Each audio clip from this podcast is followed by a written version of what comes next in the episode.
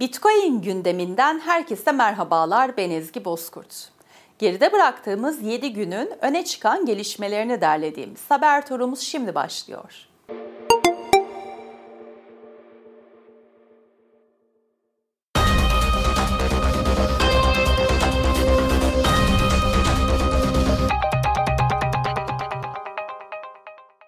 Piyasa değeri en yüksek sabit kripto para olan USDT'nin sahibi Tether şirketi her ay düzenli olarak Bitcoin satın alacağını duyurdu. Tether, Bitcoin'leri şirketin faaliyetlerinden ay boyunca elde edilen karın %15 ile satın alacağını açıkladı. Tether'in şu ana kadar yaklaşık olarak 1,5 milyar dolarlık Bitcoin'e sahip olduğu belirtiliyor. Amerika Birleşik Devletleri'nde ekonomi profesörlüğü yapan Türkiye'nin en önemli ekonomistlerinden Daron Acemoğlu, kısa süre önce açtığı Twitter hesabından Bitcoin hakkında yorumlarda bulundu.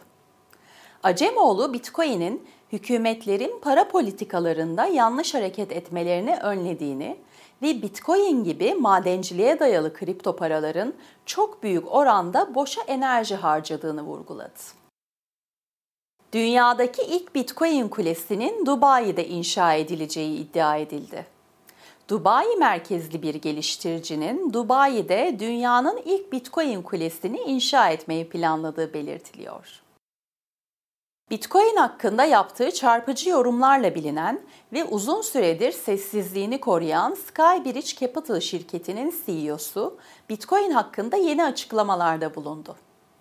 FTX'in iflası sebebiyle kripto paralarda yaşanan düşüşün hala devam ettiğini belirten Scaramucci, Bitcoin'in şu andaki değerinin olması gerekenden düşük olduğunu ve 40 bin dolar seviyesinde olması gerektiğini vurguladı. Bitcoin madencilik zorluğu yeni bir rekor tazeledi.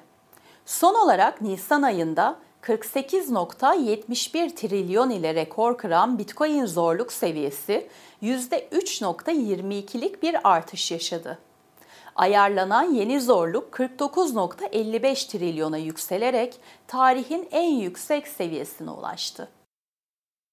Bitcoin gündeminin bu haftalık sonuna geldik. Gelişmelerden haberdar olmak için Satoshi TV YouTube kanalına ve Satoshi Radyo'ya abone olabilirsiniz.